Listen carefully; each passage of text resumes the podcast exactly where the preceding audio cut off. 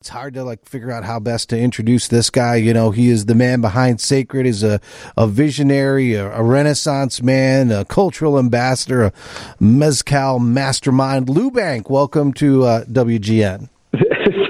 I'm just the guy who shares good drinks with you. That's all. Well, you know that's that's like that's what you do, but you know you are. the other thing I've seen your business card. It has all of those different items on it, and you are calling us from Mexico right now. I I know that we sort of think we take it for granted that everybody just you know our rock bands can travel the world and do world tours that everybody just loves everything we do and but they don't celebrate Thanksgiving in Mexico, do they? No, they have a different holiday called Gracias Giving. is it the same day, or, or is it, I mean just out of convenience? That's just me being a smartass. You right. know they don't have that. I know. Just another day. I know, So but with really- you, there's an ambassador. Maybe you're inspiring them. I didn't know. you know, honestly, like they're, they're, they they were celebrating the revolution this week, so there was all the same traffic. They had revolution traffic instead of WWE wrestling traffic, which makes me wonder: is that like are there pile drivers and cocoa butts going on on the interstate? I Am I know. missing this? Well, I'm sure the Nacho Libre has a great tradition there. So you, you never know. You never know what you're experiencing. So you and our mutual great friend Dave Hammond, who is down there, is a, a great traveler as well. And you, this is not the first Yep. time you guys have celebrated Thanksgiving. So there, you're there together, you know, in the spirit, but they're south of the border. What did you guys have? Oh well, obviously you have to have turkey, right? And I, I don't know if you caught David's uh, post to Facebook where he was bemoaning turkey, but I, I felt uh, turkey and cranberry were in his uh, in his his sight lines, and they were both like he hates them both. So I went with this smoked turkey because you know Mexico and smoking meats, and uh, got this smoked turkey from a butcher down here, and then brought it up to temperature using a sous vide because you know I don't have a smoker in my uh, in my Airbnb. But then with the cranberry sauce, this was I think this is the most interesting piece of the the meal, even though I didn't think it was the most delicious. Was with the cranberry sauce instead of just uh, cooking the cranberries with water, we used pulque. Whoa. Okay. You're- This is where you ask what pulque is. It's well, okay. I was about to, but I, I figured you just pick it up and be like, yeah, and then I'd fig- I'd figure it out through the context. What's pulque? So, so, so pulque is a fermented beverage made from the sap of the uncooked agave, right? So you get, you cook the agave, you convert the uh, the potential sugars into sugars, and then you ferment and distill that to make tequila, mezcal, a bunch of different spirits. But instead of doing that, the, the way that they they made alcohol from agave before the Europeans landed here was they just literally harvested the sap, the agua miel from the plant, and you get like five to ten liters of it a day, and it'll go on for six, nine months.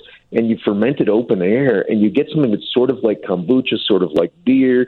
Uh, it's a little bit thick, a little bit viscous, uh, but when it's fresh, it's absolutely delicious, and when it's old, it's terrifyingly sour. But but cooking cooking the cranberries and that I thought was an interesting way to pair the two different traditions. Right, and, and get some of those local flavors in on things, and so to, to let the listeners know for Sacred and, and Lou Bank, you know, he's there enjoying you know some of the accoutrements on the cuisine side of Mexico, but does a lot of real work there, supporting the the world of mezcal and supporting the communities that create it. So, is this a trip that combines both business and pleasure, or are you doing some real work as well? Oh, I always do real work. You know, I, I, I can't come down here and right. Like it, it's just, it, it's what speaks to me about Mexico is the potential for protecting the biodiversity. And you know, I, don't want to, I don't want to come off as somebody saying, "Hey, you shouldn't be drinking tequila or mezcal." But I think we need to be more mindful of how we drink it, when we drink it, uh, because in essence, we could be harming the biodiversity of these beautiful regions if we're not cautious. You know, you you and I are uh, friends with the folks over at El Bandido Yankee Tequila, right? And they do a great job of supporting the community so that as you're drinking their tequila, they're also helping to make sure that those communities are being supported.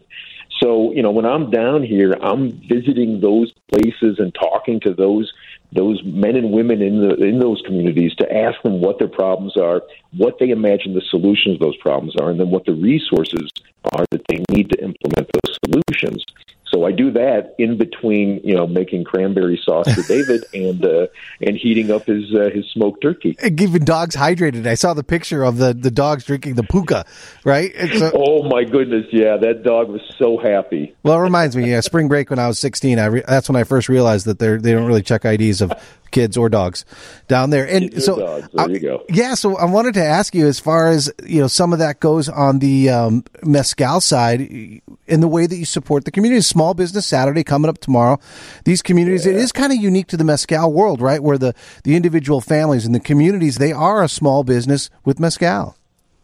Yeah, yeah, they sure are. You know, there's a great business in Chicago called Moreno's Liquors. Uh, they're down on, I want to say, 26th Street around the 3500 block.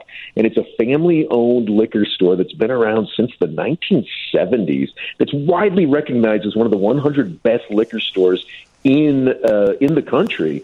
Um, and it's a real, it's a gem in Chicago that if, if, if what you want is to support a small business, right there that's a small business and they do an outstanding job of, of obtaining spirits from families in rural mexico so that you can go and buy spirits made by small businesses at this small business it's really this this kind of perfect uh, symmetry Yep, and that's all happening right here in Chicago, making it relevant. Lou Bank is from Chicago. He is in Mexico and doing the people's work down there, supporting the world and those families in Mezcal. And as we let you go, Lou, give information about Sacred as far as like the website for people to learn more information. We got about 30 seconds or so.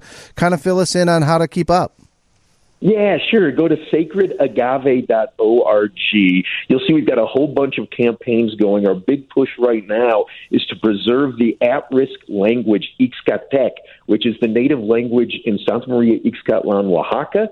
It's in danger of disappearing. If there are fewer than 10,000 people speaking the language, they call it at risk.